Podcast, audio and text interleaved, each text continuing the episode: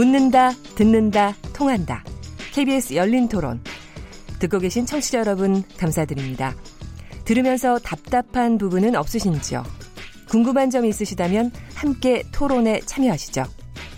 유료 문자 9730을 이용하시면 됩니다. 단문은 50원, 장문은 100원의 정보 이용료가 있습니다. 스마트폰 어플리케이션 KBS 모바일 콩을 통해서도 무료로 참여하실 수 있습니다. KBS 열린 토론은 언제나 열려 있습니다. 듣고 계신 KBS 열린 토론은 매일 밤 0시 5분에 재방송됩니다. 다음 달부터 주당 52시간 근무제가 시행이 되는데요. 실감을 하고 계시는지 또 어떻게 준비하고 계시는지도 궁금합니다. 일단은 그 인원을 이제 더 충원을 해야 되는데 회사의 그런 여러 가지 자금이라든가 그런 예산 부분에서 걱정하는 거에 대해서 얘기를 좀 많이 들었습니다. 다른 회사는 뭐 시스템으로 컴퓨터를 오프시키는데 저희는 아직 도입을 안 했습니다. 지금 뭐 퇴근 시간 되면 많이 정시 퇴근하더라고요. 그래서 그럼 많이 좋아질 것 같습니다. 당장 7월부터라고는 생각을 안 하거든요. 금융권이다 보니까. 그래도 점심 시간 같은 경우 조금 줄어들더라도 근무하는 시간에 집중해서 일을 하고 그렇게 해서 퇴근 시간 빨라지는 걸 더 선호하거든요. 지금 현재 수요일도 저희는 그렇게 하고 있어요. 아직 준비 안 할 거에 닥쳐야 하지. 그 얘기를 쉽지가 않거든요. 그 노조 반발도 있을 수 있는 거고 자기 소득이 깎이면 그 집단은 반발하는 거죠. 저는 제조업이 아니기 때문에 시간 별로도 안 되는데 근데 어차피 업무 시간이 길다 그래서 업무 효율이 높진 않아요. 시간이 짧으면 그 시간에 맞춰서 일을 하더라고요. 분위기를 만들어서 빨리 끝내고 회의는 짧고 이렇게 하려고 노력을 해야죠.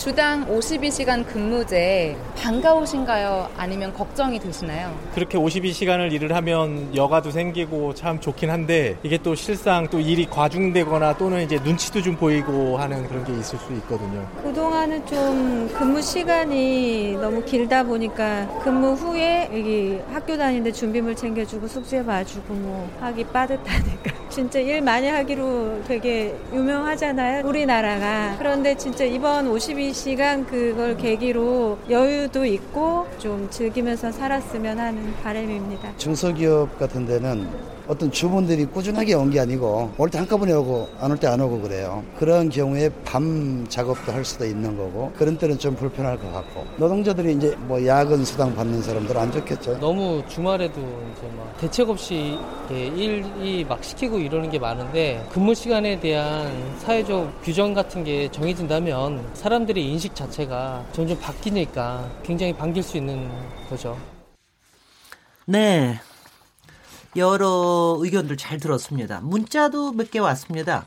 휴대전화 뒷자리 0463번님. 주당 근로시간 52시간제 시행 너무 좋습니다. 근로시간을 마다할 근로자는 아마 없을 겁니다. 다만 운수업종, 장거리 운전자들은 하루 8시간 근무가 현실적으로 불가능할 때가 많습니다. 은행 중에 교대할 수도 없는데 보완책을 마련해야 합니다. 4185번님. 근로시간 단축 300인 이상 대기업에 우선 적용된다고 하는데요. 그들만의 리그가 될 것 같습니다. 중소기업 중에는 아직도 주 5일 근무제 도입조차 안 된 곳이 많습니다. 상대적 박탈감이 느껴집니다. 콩으로 의견 주신 오연풍 청취자님, 근로시간 52시간은 반드시 지켜줘야 합니다. 근로, 노동자는 기계가 아닙니다. 장기, 장시간 근로를 그대로 둔다면 국민 행복 지수를 올릴 수가 없을 겁니다. 2919번님, 근로시간 단축 필요합니다. 맞벌이 부부들은 회사에서 일하느라 아이를 돌보기는커녕 얼굴 보고 이야기 나눌 시간도 부족합니다. 저출산 극복을 위해서라도 근무 시간을 대폭 줄여야 합니다. 4128번님, 자유경제 체제에서 정부가 시장에 과도하게 개입하는 것 같습니다. 근로시간은 기업과 노동자들이 자율적으로 정하도록 해주세요. 과도한 규제는 산업을 망칩니다. 7436번님, 직원 다섯 명과 같이 문구점 운영합니다. 문구점 사실상 서비스 업종입니다. 고객보다 일찍 나와서 준비하고 늦게까지 재고 상황을 정리해야 하는데 근로시간이 일률적으로 단축된다면 사업 운영이 어려울 겁니다. 5인 이상 영세 사업장은 아직 시간이 남아 있는데 솔로몬의 지혜가 필요합니다. 다들 이거, 이거 다들 고민하고 계시군요. 이거 참 좋은 현상 아닙니까? 일단은 다들 이렇게 고민하고 있는 게 참 좋을 것 같습니다. 아, 계속해서 근로시간 주당 52시간 시대 안착할까라는 주제로 토론 이어갑니다. 오늘 토론 김유선 한국노동사회연구소 이사장님, 박지순 고려대 법학전문대학원 교수님, 정문주 한국노총 정책본부장님, 최성노 자유기업원 원장님과 함께 하고 있습니다. 그 앞에서 어 박주성 교수님께서 저그 노동 고용노동부에 대해서 상당히 비판을 하셨는데요. 아니 근데 근데 앞에서 또 최승동 원장님은 정부가 너무 세세하게 그런 거 정하려고 그러지 마라 이런 얘기는 하시고 박주성 교수님 좀 그런 거 세세하게 정해야 된다 그러는데요. 지금 앞에 우리가 여러 이제 시민님들의 의견을 들어봤는데 사실은 좀 이래요. 저도 일해보면 저도 이제 외국에서 좀 일해보곤 외국에서는 굉장히 짧고 그 대신 엄청나게 굵게 일을 하더군요. 굉장히 정말 타이트하게 시간을 다 하고 그 다음에 회사에서 해야 되는 거 안 해야 되는 게 되게 아주 정말 이렇게 뭐 이렇게 쫀쫀하게 정해놨지 좀 좀 치사하다 이럴 정도로 아주 세부적인 가이드라인이 정해져 있는데 우리 사회 문화가 여태까지 그런 게 좀 아니라서 그래서 이걸 정하기에 힘들어하는 건지 정부에서 앞으로 사실은 정부에서 잘 정해놔야 법적인 소송이나 이런 것도 좀 덜 걸릴 테고요. 이, 이, 점에 대해서 어떻게 생각하십니까? 앞으로 가이드라인이 조금 더 촘촘해야 된다고 생각하십니까? 네, 최승남 원장님. 저는 정부가 그 가이드라인을 정하는 것은 그렇게 합리적이지 않다고 봅니다. 왜냐하면 네. 그 개별 사업장마다 특성이 있지 않겠습니까? 음. 어떤 사업장은 지식을 굉장히 중요시할 수도 있고 어떤 사업장은 또 뭐 기계와 함께 하는 그러한 어, 일, 일이 중요할 수도 있어요. 네. 그래서 그 사업장별로 그러한 세부적인 가이드라인을 정하는 것이 합리적이죠. 그래서 네. 정부가 어, 다른 나라도 사실 이러한 근로 시간을 어, 제한하는 것이 분명히 있습니다. 그런데 예외적으로 어떻게 하냐면 노사가 합의하면 연장 근로 할 수 있다. 이런 식으로 어, 노사의 합의를 존중하는 방식으로 어, 해야 되는 것이죠. 근데 그것이 바로 어떻게 보면은 합리적인 거죠. 그러니까 서로가 어떤 방식이 일할지를 정부가 세세적으로 정한다는 것 자체가 한계가 있기 때문에 그런 거예요. 그래서 우리는 그 점점 점점 어떻게 보면 1인 근로자 시대라고 말할 정도로 또 한 사람이 여러 직장을 또 다니고 또 어, 새로운 일을 구하는 그러한 시대에 와 있단 말이죠. 그런 시대에 정부가 근로시간이라고 하는 아주 어, 천편일률적 그러한 어, 정부가 모든 것을 다 알 수 있는 것처럼 그런 계획을 짠다라는 것이 사실은 현장에 가면 대부분 안 맞게 돼 있다라는 거예요. 그래서 어, 우리는 어, 저는 그 아까 이제 토론하면서 다른 그 마치 제가 어, 근로시간 단축을 원하지 않는 것처럼 말씀을 어, 어, 들은 분이 혹시 있을까봐 제가 말씀을 드린다면 저는 그런 것이 아니고 뭐 누구나 일을 정말로 많이 하고 싶어 하는 사람은 많이 할 수 있게 하고 일을 조금 하고 싶어 하는 사람은 조금 할 수 있게 내버려 두라라는 뜻이에요. 뭐냐면 그 사장님들 같은 경우나 어떤 사람들은 24시간 일만 합니다. 또 교수님 같은 분은 중간 중간 많이 놀면서 해요, 그 사람은. 아, 물론 뭐 그러시기도 하겠죠. 근데 24시간 굉장히 연구만 하는 분들도 있어요. 네. 그래서 외국에는 그 어, 교수님들이나 이런 연구자들이 이혼율이 높다고 하는데 일하고 결혼한 분들도 있는 것이죠. 그거는 그러니까, 천재들이나 그러죠. 아니, 그러니까 그런 사람마다의 특수성과 네. 선택이라는 것은 존중되어야 되는 것이지 네. 모든 사람을 획일적으로 어, 일을 요만큼 해라라고 정하는 것은 사실은 그렇게 바람직한 일이 아니다는 것입니다. 네, 김유선 이사장님. 그 네. 뭐일 중독증 환자는 좀 치유하는 게 오히려 좀 필요할 것 같고요. 그거 한데 지금 보면은 뭐 어떻게 보면 같은 얘기일 수도 있고 한데 일단은 최종적인 것은 구체적으로 해당 기업의 간행이라든가 또는 이제 당사자들이 뭐 이런 부분이 반영이 돼야 되겠죠. 그런데 그것은 어디까지나 법이 허용하는 테두리 내에서 이루어져야 되는 것 아니냐 이런 거고 저희가 뭐 법 내지는 가이드라인 얘기하는 것 같은 경우에도 그런 범죄로 좀 이해해 주시면은 큰 차이가 없을 수도 있겠다 이렇게 봐요. 네, 박재동 교수님. 그 중, 예. 저기 고용노동부가 좀 더 나서야 되겠죠. 아, 예, 이제 이게 두 가지가 좀 구별이 돼야 될 것 같습니다. 네. 우리 이제 최 원장님께서 말씀하시는 것도 저는 충분히 공감을 하는데요. 앞으로 향후 우리 근로시간 규제 방식을 어떻게 가져가야 될 거냐. 네. 앞으로도 과연 이 4차 산업혁명 시대라고 이야기하는데 에, 근로자에 대한 보수가 여전히 시간 중심으로 갈 것이냐 아니면 앞으로 이제 성과 중심으로 바뀔 거냐 이런 큰 담론이 있습니다. 이건 좀, 좀 어떻게 보면 거시적인 시각인데요. 그리고 사업장 안에서도 이제 앞으로 사업장의 구성 방식도 달라질 것이고 근로자들의 업무 내용도 달라지지 않겠습니까? 이제 그런 경우에 모든 걸 이렇게 9 to 6 이렇게 딱 짜놓고 할 수는 없지 않겠느냐. 그런 측면에서 점점 재량 근로를 좀 더 확산시켜 나갈 필요가 있지 않느냐. 이제 이런 관점에서는 저는 전적으로 우리 최 원장님 네. 취지를 이해를 하고 있고요. 네. 그러나 이제 다만 우리 현행법 체계 안에서 지금 이해를 해야 되는데 네. 현행법 체계는 아직 그런 제도가 지금 아직까지 일반화돼 있지 아니하고 그리고 여전히 시간 중심으로 규제를 하고 있는 상황이고 그렇기 때문에 만약 이 근로기준법을 위반하게 되면 근로기준법 위반 사업장으로 이렇게 불명예를 안게 되고 여러 가지 불이익을 받게 되지 않습니까?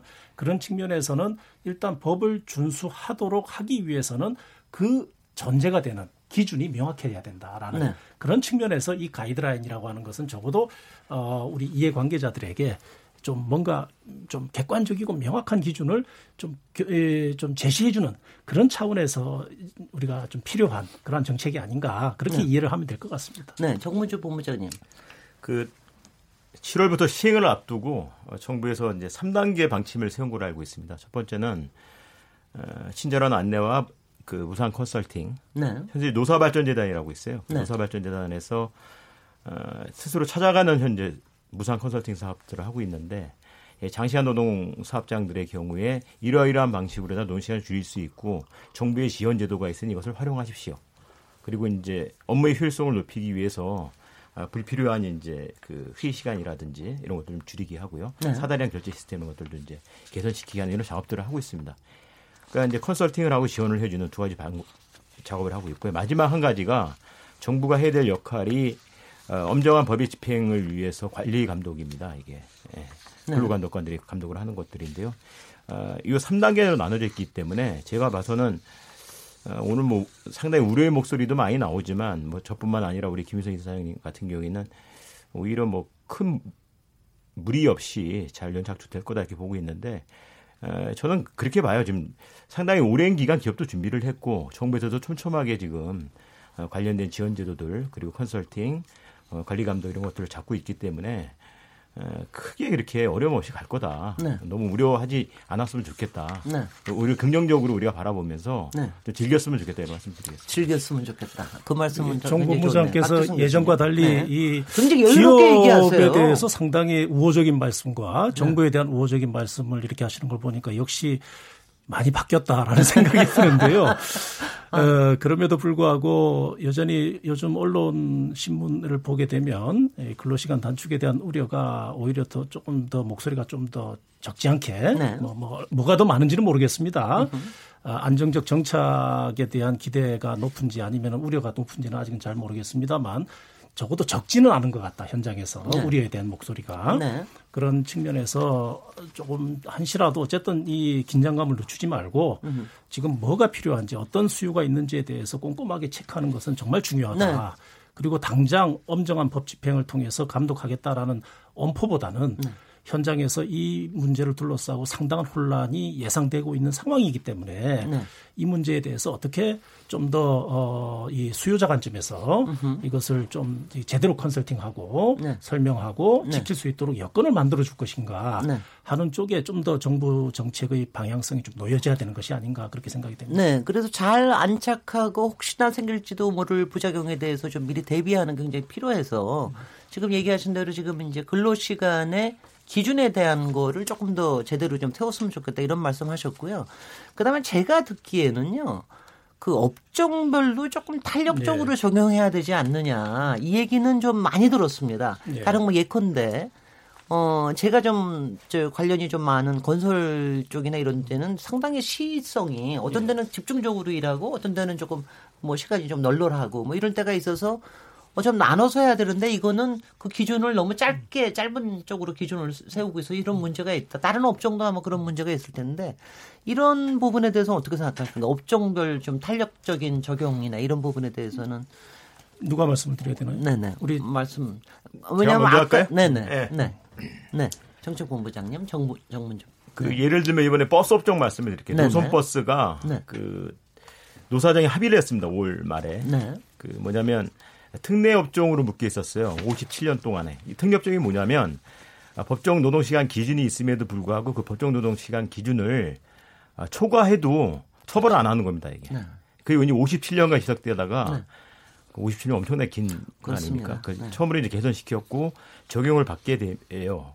대충 한 9만 명 정도의 우리 이제 버스 운전기사분들이 계시는데 어, 지금 특례업종 제외됐고 이 법 적용을 받게 되면 어, 교통연구원 지금 조사로 의하면 최소 9천 명 정도에서 2만 2천 명 정도의 운전기사가 확보가 돼야 된다 이렇게 아, 나와 있습니다. 네.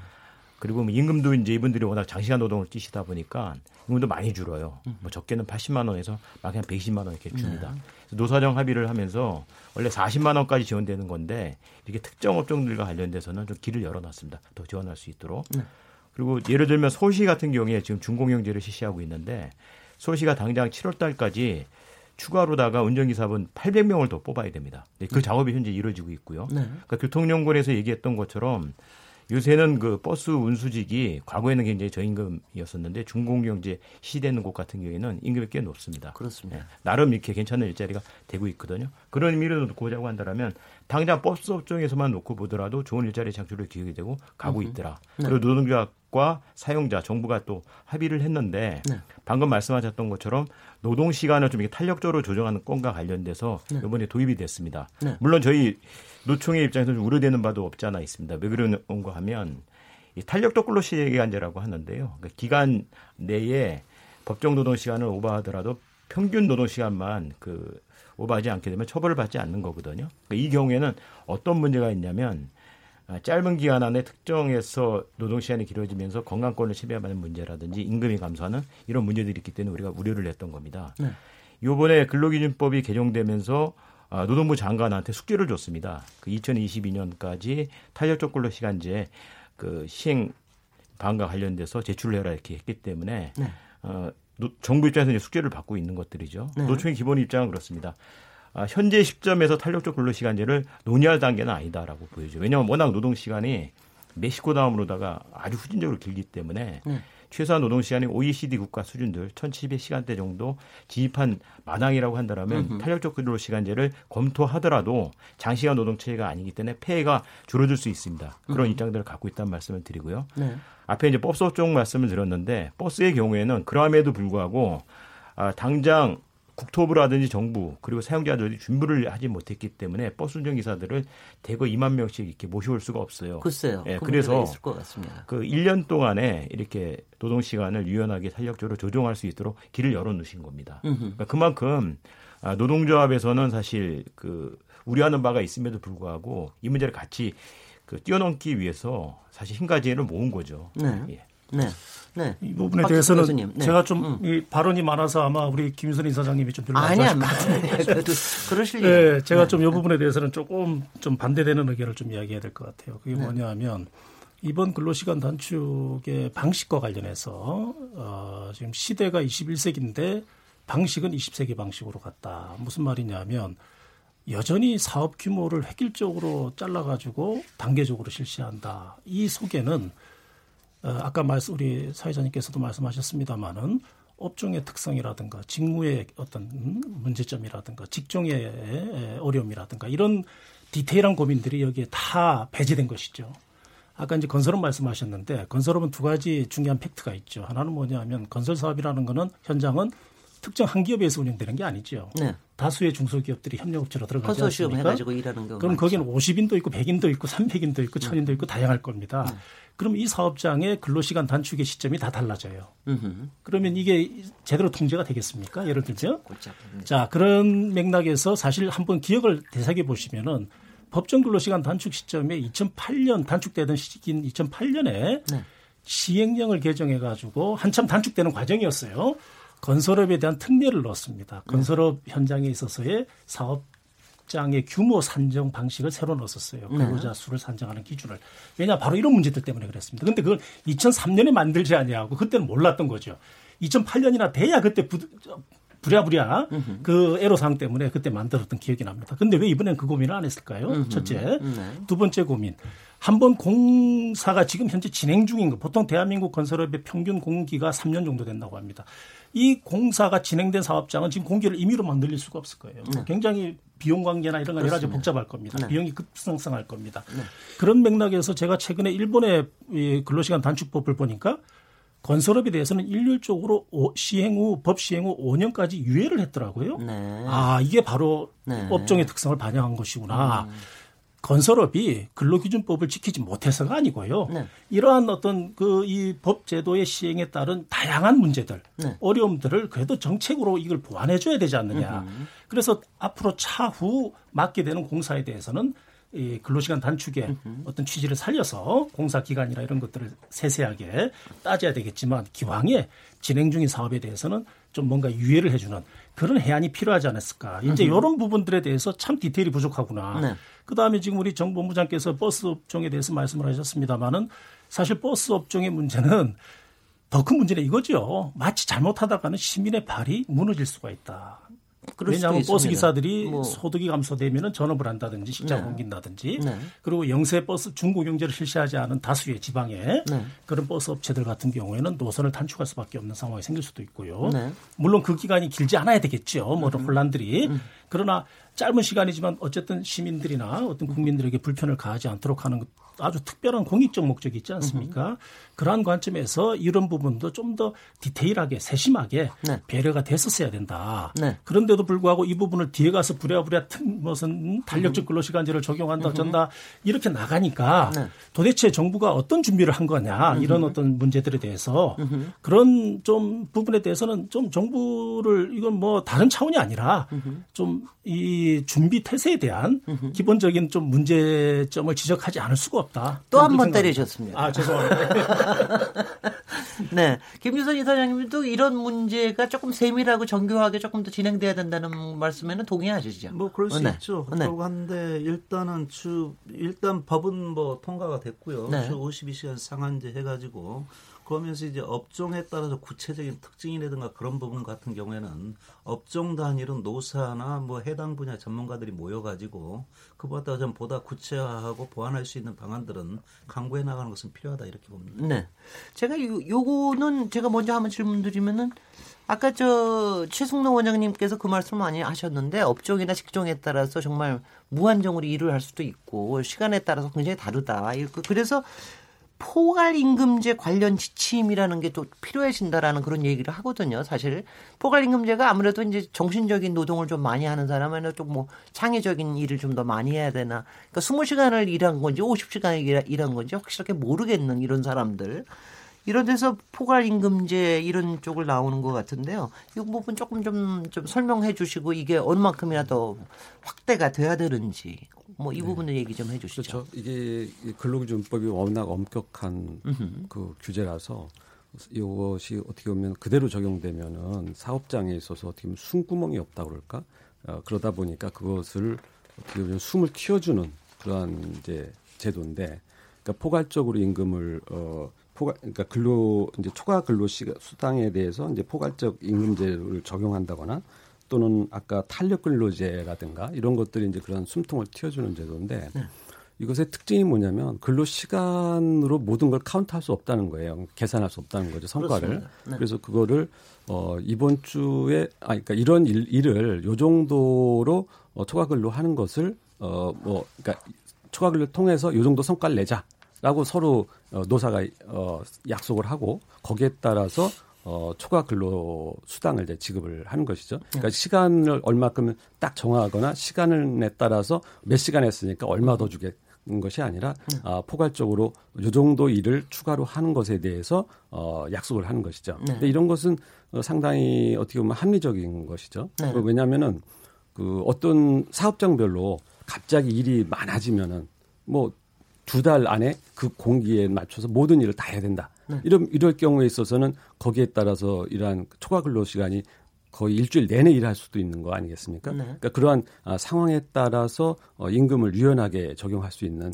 그러한 여유가 생기는 것이죠. 네. 근데 어, 그래서 저는 이 규제 방식이 어, 이렇게 조금 이런 것이 사실은 일반적 규제 방식 규제로 들어와야 된다. 그러니까 근로기준법에 근로 시간을 너무 엄격하게 제한하고 이런 것들이 들어가는 것이 아니고 사실은 그런 것들은 노사가 정할 수 있도록 해주고 어, 이런 어, 그 상태 자체가 아, 일반적인 상황인데 업종이나 뭐 이런 것들을 너무 그 이 규제가 까다롭다 보니까 그런 것들을 업종으로 어떻게 할 것인가를 다 또 정부가 정해야 된단 말이죠. 이렇게 하다 보면 또 끝이 없기 때문에 저는 업종보다는 어, 업종도 중요하지만 사람 결국은 사람 아니겠어요? 네. 그러니까 그 어떤 사람한테 어느 정도의 강도가 어그 필요하냐. 예를 들어서 청소년 다르고 아, 노인 중 개별적으로 다르고. 예. 계약하자고요. 예. 그러니까 그런 것들이 그 정부가 애써야 되는 거는 사실은 보호해야 될 사람들. 그러니까 예를 들어서 가임기 여성이라든가 육아를 책임지는 여성이라든가 또는 뭐 소녀 소녀 그 청소년 근로자라든가 뭐 그러니까 그 약자에 대한 보호 방식이 정부가 사실은 그 강하게 규제를 통해서 해결할 일이지 모든 사람의 근로 시간을 이렇게 법으로 강제해서 형사의 대상으로 삼는 이런 방식의 규제를 하다 보니까 이 업종은 어떻게 할 거고 저 업종은 어떻게 할 거고 이게 너무 까다롭다라는 것이죠. 그러니까, 그러다 보니까 그러니까 최승호 원장님께서는 업종으로 분류하기보다는 예. 각 개별 노동자 노동자 근로자에 대한 대해서 어, 계약 조건에 따라서 선택할 수 있게 예, 하자 이런 하고 그래서 이제 그런 네. 것들을 어, 하고 이 포괄임금제라든가 탄력근로제 이런 것들은 아마도 규제가 너무 강력하다 보니까 아, 그 그런 부분을 어, 보완하기 위해서 만드는 것인데 이것이 보완은 되는 지언정 그 이 근로기준법이 가지고 있는 강력한 규제의 에, 폐해를 완전히 해결하는 어, 부분은 아니다. 그래서 좀 한계가 있지 않느냐. 네. 물론 이것은 당연히 에, 포괄임금제는 좀 더 확대가 돼야 되는 건 분명한 사실이지만 어, 그렇다고 해서 이것이 에, 이 그 근로시간 단축이라고 하는 이러한 강압적 제도의 단점, 부작용을 다 해소시킬 수는 없는 것 같다는 생각입니다. 네, 정문주.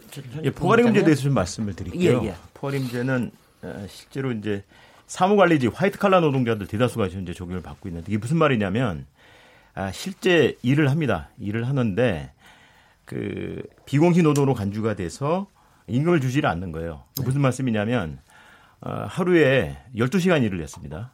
근데 실제 임금 주는 거는 그 9시간만 줘요.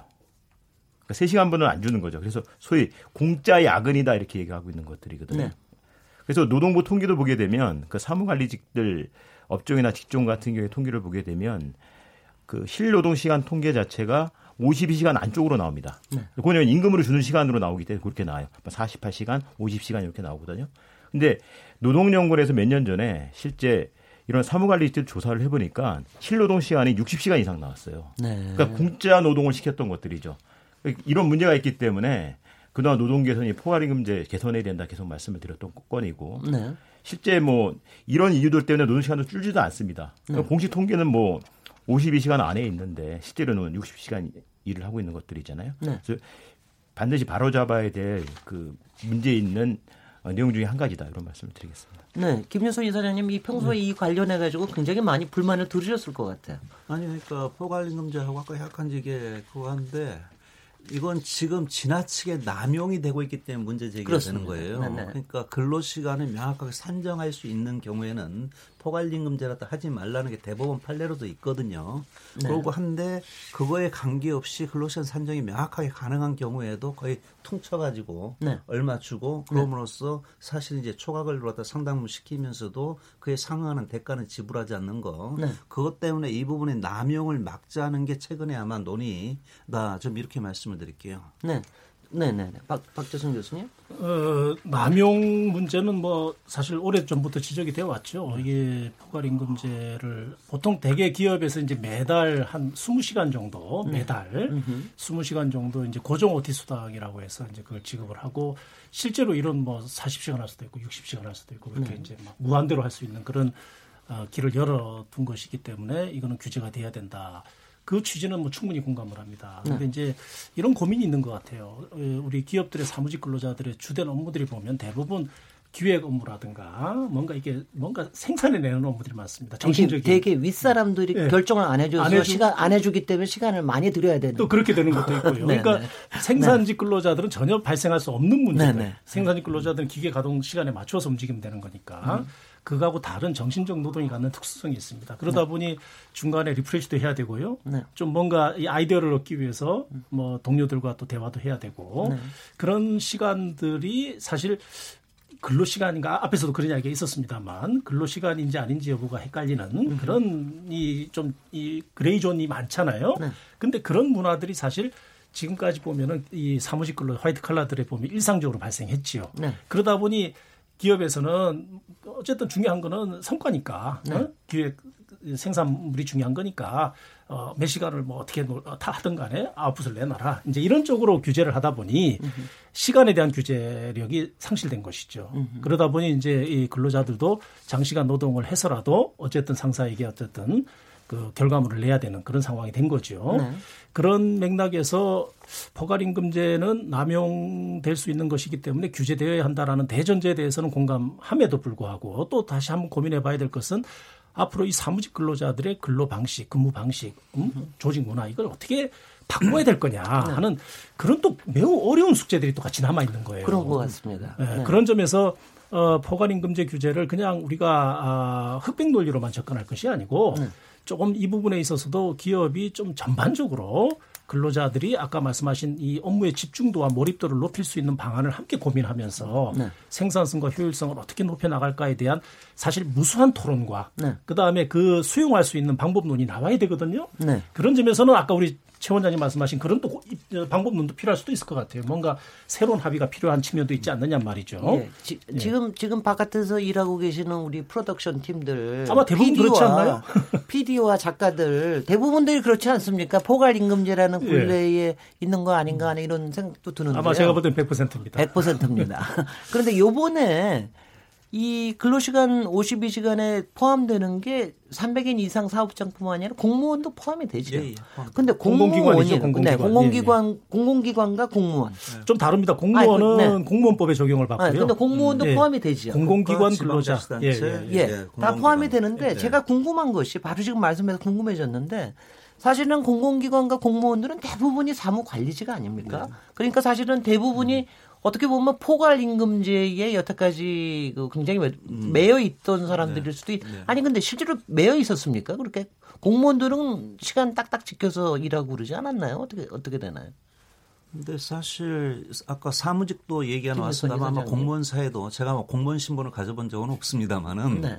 저기 조직 문화 자체가 네. 특히 위로 갈수록 네. 위에 분이 뭐 저기 뭡니까 퇴근했다 안 하면은 밑에 같은 경우 는 그대로 남아 있다든가 네. 이런 문화가 좀 상당 부분 존재하지 않을까 이렇게 보이고 네. 그 면에서도 아까 뭐 저기 뭡니까 시청자분께서도 말씀하셨습니다마는 저희 일이 닥쳐야 뭐 한다 그랬는데 일단 포괄임금제도 하는 부분 자체가 좀 명확하게 남용이 좀 규제가 돼야 이것 자체도 직장 문화가 그야말로 아까 말씀하신 것처럼 짧고 굵게 일하고 네. 그다음에 이쁜 뭐 눈치 보거나 이러지 않고 자기 소신껏 일하는 그런 형태로 좀 정착돼 나갈 수 있지 않을까 이렇게 봅니다. 저는 거기에 대해서 좀 제가 네네. 다른 의견을 말씀을 드리고 싶은데 네.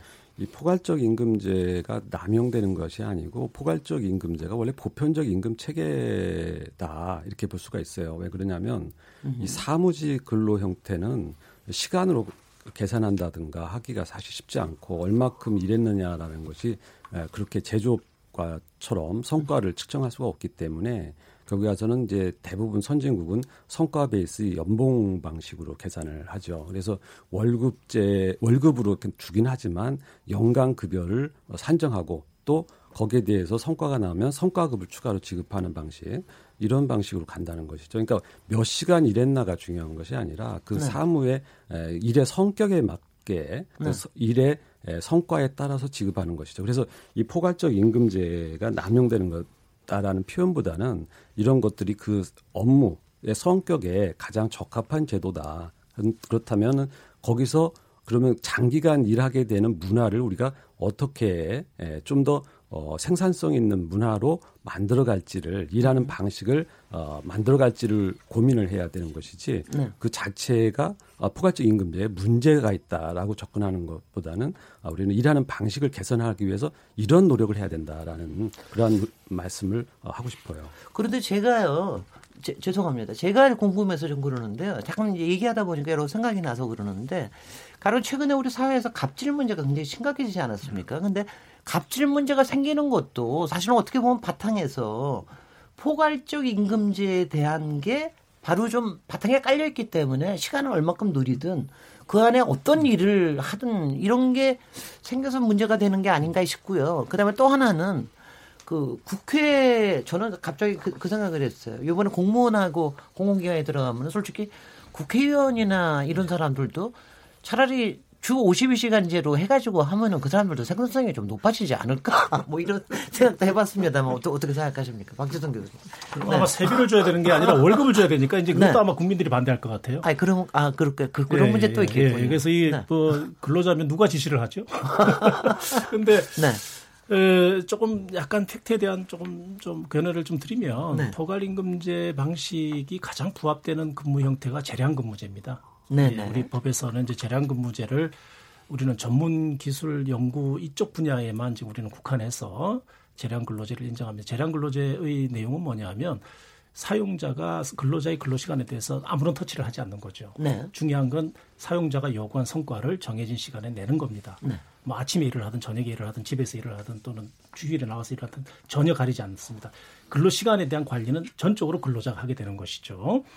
어, 그런데 이제 예, 지금 이제 우리 최 원장님 말씀하신 것 중에서 어, 그런 재량 근로제가 좀 더 확산되어야 하지 않느냐라는 이야기가 있는 건 분명히 지금 현재 쟁점은 있습니다. 아직까지 네. 이제 이번 뭐 개정안에서는 전혀 다루질 않았지만 특히 일본 같은 경우에는 기획 업무형 재량 근로제라고 해서 네. 주로 사무직 근로자들이 담당하는 기획 업무에 대해서도 재량 근로제를 좀 넓게 인정하는 편입니다. 물론 얼마나 이제 채택하고 있는지는 좀 그건 좀 또 논외지만요. 그런 점에서 우리나라의 경우도 어, 재량 근무제가 어느 정도 이 근로 시간에 대한 근로자의 통제권이 좀 궤도에 오른다면 어, 스스로 이제 건강을 어, 챙길 수 있는 그런 정도의 궤도의 문화가 이제 형성이 된다면 기획 업무형 재량 근로제도 좀 도입해 보는 것도 하나의 방법이 아니겠는가. 네. 그렇게 되면 포괄 임금제 문제는 자연스럽게 해소될 수 있는 가능성이 있는 것이죠. 네. 굉장히 저기 듣기 좋습니다. 제가 몇개 청취자 문자 소개해 드리겠습니다. 휴대전화 3606번님. 저는 돈을 조금이라도 더 벌기 연장 근무를 하지만 제 아이가 회사에 매여 있는 삶을 사는 건 반대합니다. 근로시간 단축은 꼭 필요합니다. 부작용이 있더라도 지금 당장 줄여야 합니다. 0493번님, 저희 사업장은 주 52시간 근로제 예비 시행을 하고 있는데요. 임금 손실이 너무 큽니다. 월급이 40만 원 정도 깎여서 힘이 듭니다. 최저 시급이 만 원이 된다고 해도 마, 만회하기 어려울 것 같습니다. 8584번님, 노동자들도 근로시간 단축에 일정 부분 책임을 져야 한다고 생각합니다. 수입 일부 주, 줄어들겠지만 가정과 함께 하는 시간이 늘어나니까 양보하는 마음이 필요합니다. 9299번님, 근로시간 단축도 필요하지만 강압적인 잔업이나 특권을 막는 것이 먼저라고 생각합니다. 정부가 관리 감독을 철저히 하면 좋을 텐데 고용노동부의 역할이 중요합니다. 7233번님, 7323번님, 버스 기사 들은 하루에 15시간에서 16시간 운전합니다. 그래서 졸음이 올 때가 많아요. 하루라도 빨리 근로시간을 줄여야 합니다. 4148번님, 노동시간 감축에 따른 인원 충원이 없어서 노동자들의 부담이 커지고 있습니다. 회사는 생산량을 맞추려고 휴게 시간을 줄이고 있는데 누구를 위한 법인지 잘 모르겠습니다. 4516번님, 근로시간을 줄이는 것도 중요하지만 기업 문화를 바로잡는 일이 시급합니다. 제 상사는 퇴근 시간만 되면 회의하자고 하는데 너무 얄밉습니다. 아유, 정말 동, 공감합니다. 그럴 때는요, 이제 주 5시간 22시간입니다. 그러고서 딱 나오십시오. 근데 이분은 포괄 임금제에 또 매여 있는 분이시겠죠. 아, 참 어렵습니다. 이 노동에 대해서 우리가 갖고 있는 이런 여러 가지 생각들이 각기 입장에 따라서 굉장히 좀 어려운 것 같습니다. 그래서 지금 어, 노동시간 단축에 대해서는 상당히 반가운 어, 생각을 갖고 있으나 그에 따른 여러 가지 부작용이 있고 그에 따라서 좀 고쳐야 될 일들을 몇 개 얘기를 하고 있는데요. 이 아까 얘기하시는 재량 박주성 교수님 얘기하시는 재량 근무 기획 제 네, 그 기획 업무 네네 그거 그러니까 유연 근무제하고 같은 겁니다. 예, 뭐 경영계에서 경영계에서 얘기하는 유연 근무제하고 확대해야 되는데 네. 이저 최승동 원장님도 유연 근무제 또는 재량 기획 근로제 이거에 대해서는 굉장히 경영계에서는 찬성하는 입장이십니까? 네 그렇습니다. 그 네. 이제 이게 그 사실 성과를 바탕으로 한 임금 체계는 다양한 방식이 가능할 텐데 그런 것들은 이제 뭐 재량 근로든 유연 근무든 다 어, 그런 것들을 전반적으로 포괄하는 어, 그런 방식일 텐데 저는 그래서 어, 그 복잡한 그 근로 계약 관계 그러니까 서로의 약속인데 네. 얼마큼 일할지 어느 정도 시간을 언제 일할지 이러한 복잡한 문제에 대해서 사실은 이제 근로자와 사용자가 서로 어, 약속하는 서로 어, 요 정도 이렇게 했을 때 더 생산성이 높을 수 있다. 라고 생각하기 때문에 그렇게 약속하는 것이거든요. 네. 이런 부분은 저는 존중해야 된다. 그래서 앞으로 우리가 생산성을 높이는 것이 가장 기본적인 과제 아니겠습니까? 네. 그래야만이 생산성을 높이는 것을 통해서 소득도 높아지고 어, 우리 경제도 이제 전반적으로 다 선순환 구조를 갖게 되는데 그런 것들은 시간, 근로 기간 어, 예를 들어서 주 단위 근로든 뭐 월 단위든 어떤 형태로든지 이것을 제약하기보다는 자유롭게 서로 어, 약속할 수 있는 그러한 아, 제도적 기반을 오히려 정부가 제공하는 것이 오히려 어, 장기적으로 보면은 어, 더 나은 그리고 특히 이 장기간 근로라는 것이 지금 연간 시간 어, 개념으로 가, 어, 계산을 하게 되는데 예, 그런 그 연간 시간 계산하는 다른 나라의 어, 데이터를 보면은 예, 기간제 근로자, 네. 시간제 근로자 이런 비중이 꽤 많이 늘어나면서 어, 전반적인 어, 근로시간 전반적인 어, 평균값이 내려가는 경향도 나타나고 있거든요. 네. 그렇기 때문에 예, 다양한 방식으로 근로시간을 줄일 수가 있는 것이지 그냥 하나의 방식, 그냥 정부가 강제로 근로시간을 획일적으로 정하는 그것도 주당 근로 시간으로 정해버리는 네. 이런 방식만으로 이것을 어, 관철하겠다고 한다면은 네. 조금 좀 어, 한계가 있을 것 같습니다. 네. 저 김효선 이사장님, 네. 네. 노동사회연구소에 보면 이런 여러 가지 제도에 대해서도 많이 연구하실 텐데요. 유연근무제가 제가 보기에는 양측면이 있어요. 네. 그러니까 예컨대 출퇴근 뭐 시차 뭐 선택제라든가 이런 경우 같은 경우는 당사자도 선호할 수도 있고 기업에서도 이제 필요할 수도 있고 그렇게 되는데 그 면에서 이 유연근무제 자체가 노동자 입장에서도 경우에 따라 긍정적인 측면에서 삶의 질을 갖다 개선하는 그런 측면도 있는데 또 다른 측면에서 같은 우리 사회가 워낙 이제 장시간 노동 체제의 간행이 상당히 자리 잡고 있잖아요. 네. 그 상태에서 주 52시간 상한제라고 하는 새로운 변화와 맞물려 가지고 또 다른 측면 에서 어떤 이게 기존의 간성이라든가 간행을 갖다 유지하기 위한 측면에서도 얘기해야 되는 것도 있다. 일단 이렇게 봅니다. 네. 그래서 기존에도 이미 보면 탄력적 근무 시간제라든가 아까 이야기한 재량 근무제라든가 이런 제도가 현행 법에도 있는데 그동안은 기업들이 이걸 갖다 이용할 필요를 갖다 못 느꼈어요. 네. 워낙 뭐 장시간이니까 굳이 이걸 갖다 할 필요가 없었거든요. 네, 네. 그 면에서 이 부분 자체가 일단 기존에는 있는 제도도 활용했다 안 해왔기 때문에 1차적으로 주 52시간 상한 현재하고 맞물려서 이 장시간 노동 체제의 이 간행 내지는 간성하다 좀 벗어나가고 음흠. 그러고 나서 좀 일정 시점에 가가지고 진짜 이 부분이 필요하다든가 네. 그런 부분이 노사 당사자 간의 합의에 의해서 이루어진다고 하면은 네. 그런 부분한테 이제 선택적으로 좀 확대해 나갈 수는 있지 않을까 네. 이렇게는 봅니다. 네. 정문주 예. 본부장님. 뭐 재량근로제 네. 관련돼서 가까운 일본 말씀을 드리면 어, 일본의 그 노동자 총연맹 노총의 랭고입니다. 랭고와 지금 아베 정권 간에 엄청나게 다툼과 갈등의 소재가 되고 있어요. 그러니까 재량근로 범위 자체를 영업직까지 확대하겠다 지금 이래가지고 거기다가 아, 베 정부가 네. 지난 2월달에 그 가짜 통계를 또 들이댔다가 그러니까 일본이 장점이 뭐냐면 신뢰 이런 기반이거든요 정확성. 그럼요. 그럼요. 근데 이 가짜 통계가 나오고 그래가지고 어, 총리가 뭐 직접 사과일까지 발생하고 그랬던 적이 있습니다. 조금만 더 설명해 줘. 뭐에 대한 가짜? 재량 그러니까 재량 근로제 관련돼서 통계를 네네. 그 조작을 해서 발표를 했었어요. 음. 일본에서 네. 정부에서 후생 노동성이죠. 그 우리나라의 경우도 지금 재량 근로제 대상자들이 오늘 여기 밖에 계시는 우리 PD 분들 네. 그리고 어, 뭐 기자분들 네. 그리고 이제 연구 개발하시는 분들 이런 분들이 네. 포함이 돼요. 네. 아, 저희는 뭐 그 직종 특성상 어쩔 수 없는 경우의 경우에는 뭐 열어놔야 된다 이런 생각을 갖고 있긴 하지만 이 재량 근로제 자체가 오히려 무분별하게 잘못 확대됐을 경우에는 또 다른 갈등의 소지가 만들어질 수 있다라는 것들이고 그 이유 자체는 뭐냐면 아, 기존에 정해진 노동 시간보다 훨씬 더 많은 양의 업무를 분담할 수도 있는 부작용이 있습니다. 이런 것들을 엄격하게 차단해야 된다라는 것이고요. 전 그런 의미에서 오히려 두 가지가 필요하다고 보는데 어, 정확한 노동 시간 측정, 그 시간 주권인데요. 이게 좀 대 필요성이 있다라는 거예요. 그러니까 재량 근로제도 마찬가지고 앞에 얘기했던 포괄임금제도 마찬가지인데. 네. 우리가 임금 명세서 교부하지 않습니까? 네. 마찬가지로다가 노동 시간 그 명세서를 교부해야 된다라고 봅니다. 그래서 네. 내가 6월 달에 월 180시간 10시간 일을 했다. 이런 식의 정확한 측정 정도가 나와서 얼마 일을 하는지가 정확하게 보고되고 확인될 필요가 있다라는 것들이고요.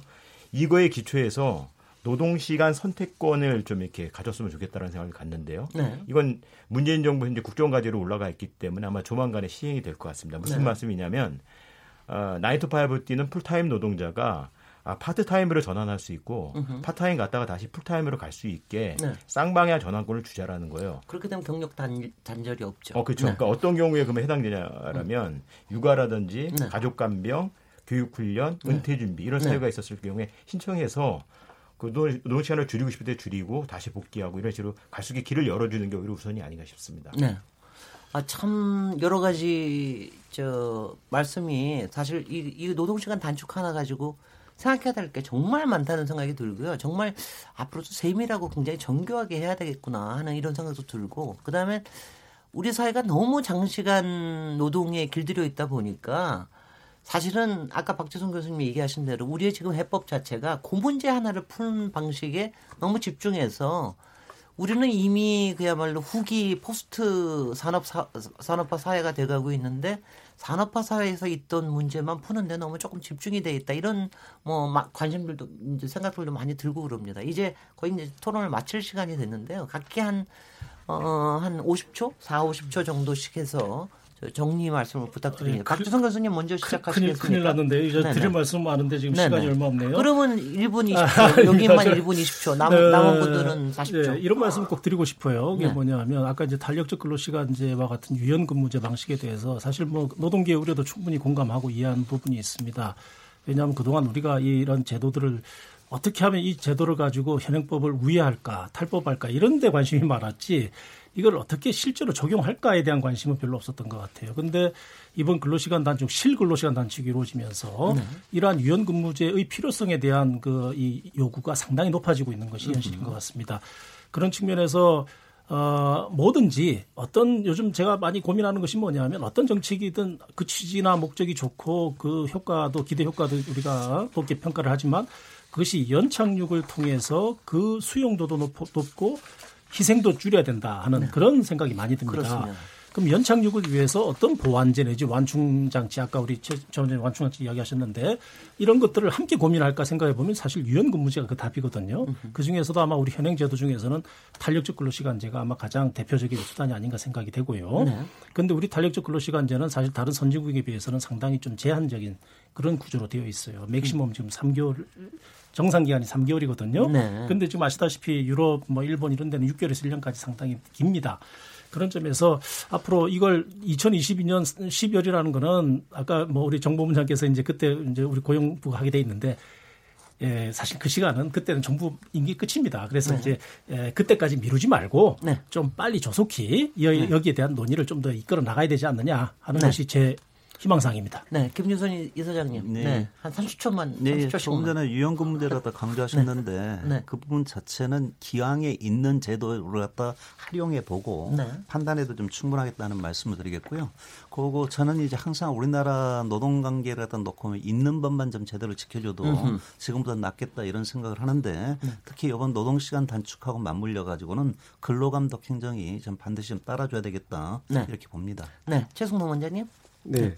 어, 이게 근로시간 단축을 하게 되면 근로자 임금도 줄게 되지만 사용, 사용자 기업에게도 노동 비용이 증가하게 됩니다. 네. 그래서 그 아무래도 이 사용자 단체인 경총에서 이번 그 어떻게 보면 근로시간 단축에 따른 폐해를 네. 어, 어떻게 보면 줄일 수 있는 방안을 어, 제안을 하고 하는 것을 본 적이 있는데 그래서 또 그 이 법 시행에 그 너무 어 이렇게 준비 기간이 소, 좀 작았다라는 측면에서 계도 기간을 한 6개월 정도 달라 이런 이야기도 한 걸 들은 적이 있어요. 네. 그러니까 이 어, 제도의 부작용을 최소화하는 지혜를 좀 더 정부가 발휘하는 어, 필요가 있다 이런 말씀드리겠습니다. 네, 정문주 정문주 정 지난 올해엔 법 개정 기간이 있었어요. 제가 8년을 기다렸다는 말씀 안 드렸습니까? 기업들 네. 충분히 준비를 했고요. 네.